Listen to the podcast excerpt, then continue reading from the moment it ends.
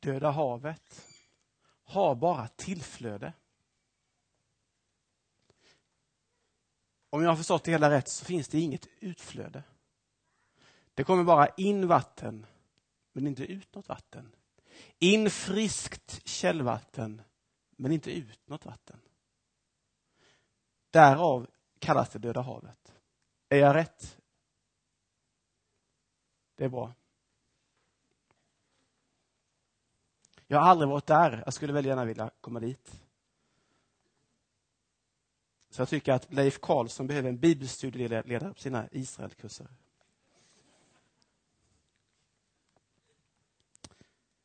Andra Petrus brev 3, 8-13. Det är texten för idag.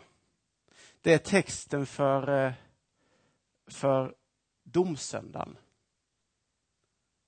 Andra Petrus brev. Det är inte det mest kända brevet. Det är inte den mest kända texten. Det är inte heller den enklaste texten att predika över. Det är inte heller den enklaste söndagen att predika över. Om vi ser till helheten i andra Petrus brev så är det tre kapitel. Det är en tydlig del i andra Petrus brev att Petrus, man tror att det är Petrus som är författare. I alla fall så är det tydligare att det inte är hela tiden en sekreterare. I första Petrus brev så är det väldigt klart nästan att det är Silvanus som har varit sekreteraren. Men i andra Petrus brev så är det nog mer troligt att det är Petrus. Och syftet med andra Petrus brev det är att förmana de troende att hålla sig till Guds ordet.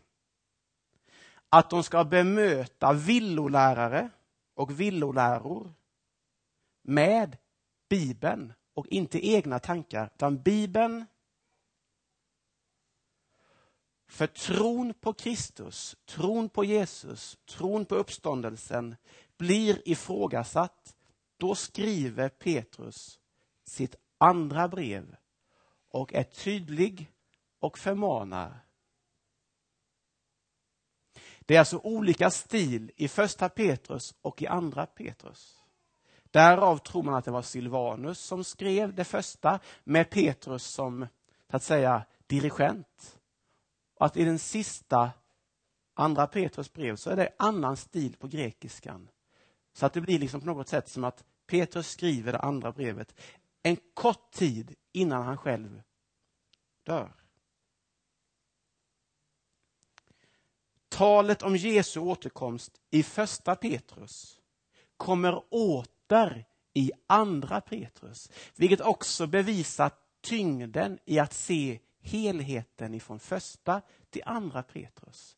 Det blir en helhet att Jesu återkomst är tydlig både i Petrus första brev och i hans andra brev och att det är samma dirigent bakom breven. Guds ord håller. Människor går inte under som grundar sitt liv på Guds ord och på Bibeln. Och Guds ord ger ljus över framtiden. Det är generella drag i andra Petrus brev. Vår text kan man säga att det är tre punkter. Och i och med att det är domsöndagen så tror jag att det är tydligt. Det finns en återkomst för Jesus. Och återkomsten är väldigt tydlig ifrån Petrus. Alltså, de är under ett förtryck, under en boja, under en kamp. Och då vill han liksom på något sätt ingjuta hopp i deras liv. Han vill ge dem en kraft att hålla sig till, att Guds ord håller och att en dag ska detta tryck sluta och Jesus ska komma åter. De kristna är förföljda. Det är inte enkelt att hålla sig till tron. Det är inte enkelt att tro på en uppstånden Jesus, när tron hela tiden blir ifrågasatt, när de hela tiden blir, förföljda, då kommer Petrus med sitt ord. Herrens dag är nära. Jesus kommer snart. Men en sak får ni inte glömma, mina kära. För Herren är en dag som tusen år och tusen år som en dag. Det är inte så som många menar, att Herren är sen att uppfylla sitt löfte. Han dröjer för er skull. Eftersom han inte vill att någon ska gå förlorad. Alltså han är så tydlig. Herren dröjer därför att han vill få med sig så många som möjligt till evigheten. Herrens dag som ett dån. Första gången jag hörde talas om Jesu återkomst, ja, jag tror att det var av Hilding Fagerberg. Jag vet inte om ni vet vem han var? Ett, eh, inte, inte alla, det var alltså en evangelist och en bibellärare ifrån, som hade sin grund i Svenska alliansmissionen. Han, han talade en gång i Rydaholms allianskyrka, eller missionskyrka, om Jesu återkomst. Och han läspar lite grann så här, tror jag. Är jag rätt ute då? Ja. Det kan jag inte göra tyvärr. Men Hilding Fagerberg, han hade för korta byxor på sig. Och han stod och han var väldigt uppspelt över Jesu återkomst. Han var så uppspelt över detta och tänkte, vem är denna tokstolle? Vad talar han om? Ska Jesus komma åter på det här sättet? Är det så det ska vara? Och det är ju så att vi har spekulerat i alla tider om Jesu återkomst. Och då menade Hilding, när han sa det här, det var faktiskt en ganska bra predikan egentligen, men jag blev ganska upprörd, men det var ganska bra. Att snart är tiden inne då löftena är uppfyllda, då texternas löften och texternas tecken är uppfyllda. Snart kommer Jesus åter. Och här säger Petrus, Herrens dag som ett dån. Alltså den kommer som en tjuv på natten och kommer tillbaka utan att vi ens kan veta när han kommer. Och då blir det för mig förmätet att spekulera, när kommer då Jesus? Jag ser inga tecken, då ska han komma. Nej, Petrus är tydlig. Herrens dag, hans återkomst kommer som en tjuv. Vi vet inte när.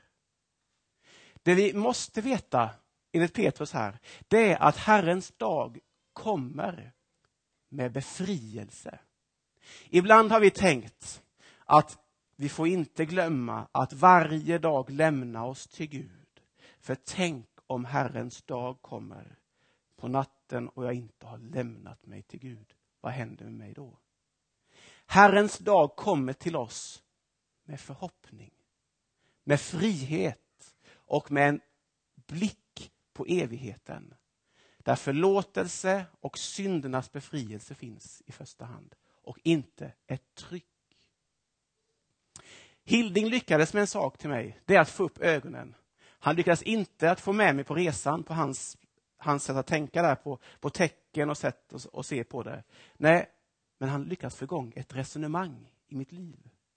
Och tänka, det kanske är så att Jesu återkomst kommer att ske under min tid. Det vet jag inte i och för sig, det vet jag inte.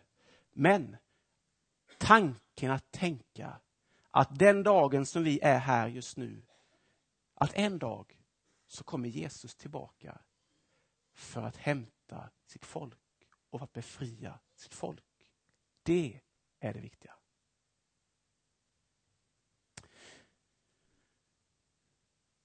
Då kommer vårt lilla svåra ord, helgelse, in.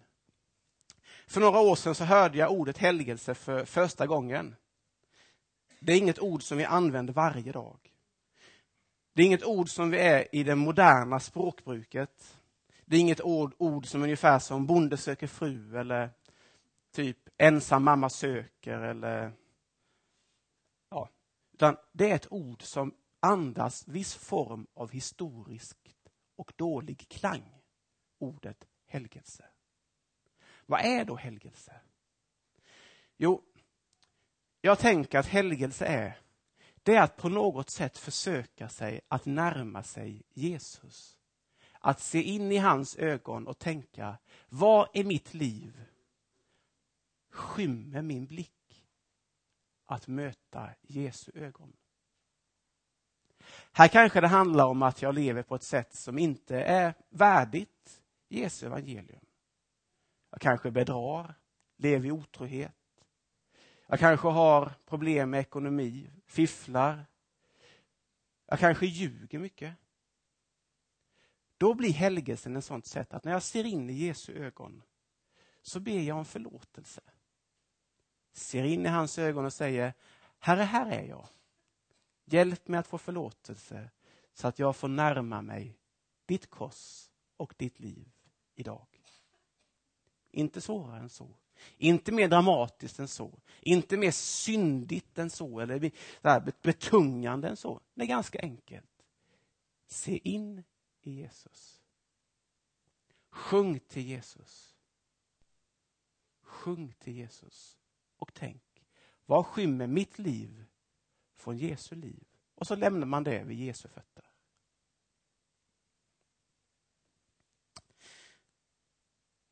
Också den sista punkten. Ett löfte om en ny himmel och en ny jord. Mitt i domen, mitt i det svåra, så säger Petrus just detta. Det finns ett löfte. Det finns ett löfte om en ny himmel, en ny jord, en ny evighet. Bort ifrån, ifrån betrycket, bort ifrån all form av förföljelse. Då kommer löftet om att Jesus kommer att ge oss en värld utan miljöförstöring, utan själviskhet, utan lögner, utan svek, utan sjukdomar, utan död. Nej, en ny himmel och en ny jord. Precis som paradiset. Jag har en ganska på ett sätt lite barnslig bild av paradiset. Det är att jag på dagen så kan jag åka så mycket telemark som jag bara vill. Och på kvällen kan jag ligga på stranden och ta mig ett kvällstopp.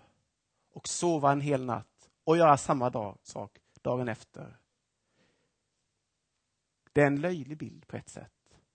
Men det är på något sätt som att evigheten, det innehåller allt det goda i våra liv. Det vi tycker är det bästa som finns i evigheten, i våra liv, det får vi vara med om i evigheten. Där får vi återse våra nära och kära, våra vänner. Tänk att få sitta och dricka en kopp kaffe med Paulus. En ny himmel och en ny jord. Det är löftet.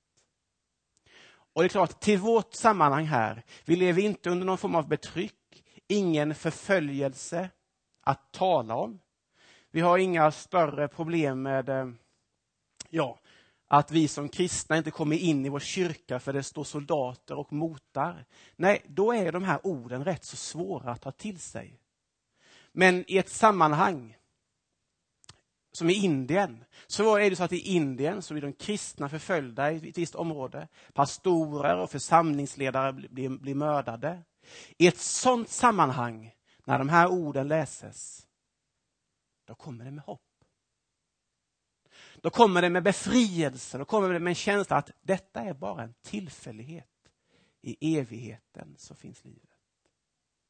Men i ett sammanhang där vi drabbas och är drabbade av sorg, saknad, då är de här orden också ett, ett, ett hopp.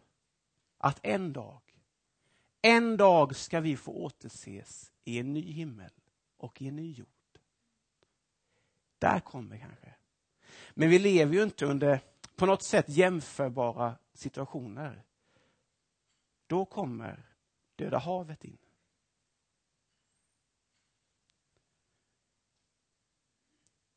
Domsöndagen tror jag talar till oss i första hand idag. Med en bild om Döda havet. Många av oss, vi har varit på massor av möten, massor av tillställningar och vi säger det, oh vad bra Torbjörn Bastås var, var idag. Eller förra söndagen, Runar Eldebo. Vi hade en fullsatt kyrka, nästan 300 på gudstjänst. Oh, vad bra han var idag. Oj, vad bra det var. Jag var på Komma i onsdags. Vilken bra föreläsning det var. Oh, vad bra det var. Om det vi tycker är bra inte påverkar oss. Om det vi tycker är jättebra, vilken bra konsert, vilka goda sånger, vilka fantastiska stråkinstrument. Om det vi tycker är bra och berör oss på vårt djup inte förändrar oss i vårt sätt hur vi är mot människor, då kan domsöndagen göra lite ont i våra liv. Då kan vi gå och få en tagg i vår själviskhet, i vårt eget bara så här. Vi tar emot en massa gott, men det som kommer ut, det är bara unket. Vi tar emot en fantastisk massa goda saker, men vi är på samma sätt när vi bemöter människor. Vi ljuger lika mycket. Vi fifflar lika mycket. Vi är lika nedvärderande i hur vi talar om andra människor. Då blir domsöndagen en tagg i vår själviskhet. Det är svårt att ta på, tycker jag. Men tänk om bilden av församlingen utifrån är att det är som Döda havet. De har så fantastiska gudstjänster, men de är lika iskalla när de hälsar på mig på ICA. Eller, jag var på gudstjänst i fjällstugan. Det var ingen som hälsade på mig. Eller, jag satt själv och fikade. Ingen satte sig jämte mig. Men det var en fantastisk gudstjänst, underbar predikan. Men ingen hälsade på mig. Då blir domsöndagen ett tagg i vår själviskhet. Det är en sån här mardröm jag kan ha. Det är att vi blir som Döda havet. Nu tycker inte jag vi är det, alltså ni får inte ta det som att ni, ni är som ett dött, dött hav, inte alls. Nej, nej, inte, inte alls. Alltså, det, vi har massor att vara tacksamma över, det vill jag verkligen säga. Men domsöndagen tycker jag ska mana oss till helgelse, självreflektion. Hur tar jag emot det jag får och hur ger jag vidare? Petrus talar om en ny himmel och en ny jord. Det är det vi ska ha i blicken, inte bara vårt eget. Petrus talar om en återkomst. Det ska vi ha i blicken, inte bara hur bra vi har det, så bra vi har det. Men jag måste få sitta på den platsen, annars är det inte rätt.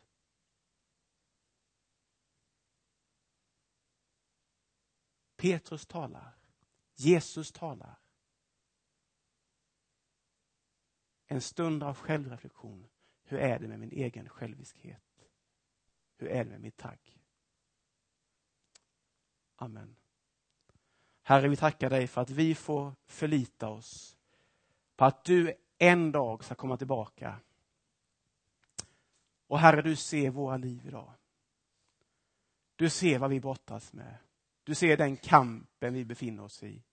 Och Herre, då är löftet att du en dag ska komma tillbaka det är fantastiskt Jesus. Men Herre, hjälp oss att idag också stanna inför dig där du vill att vi ska göra skillnad och inte bara tänka på vårt eget.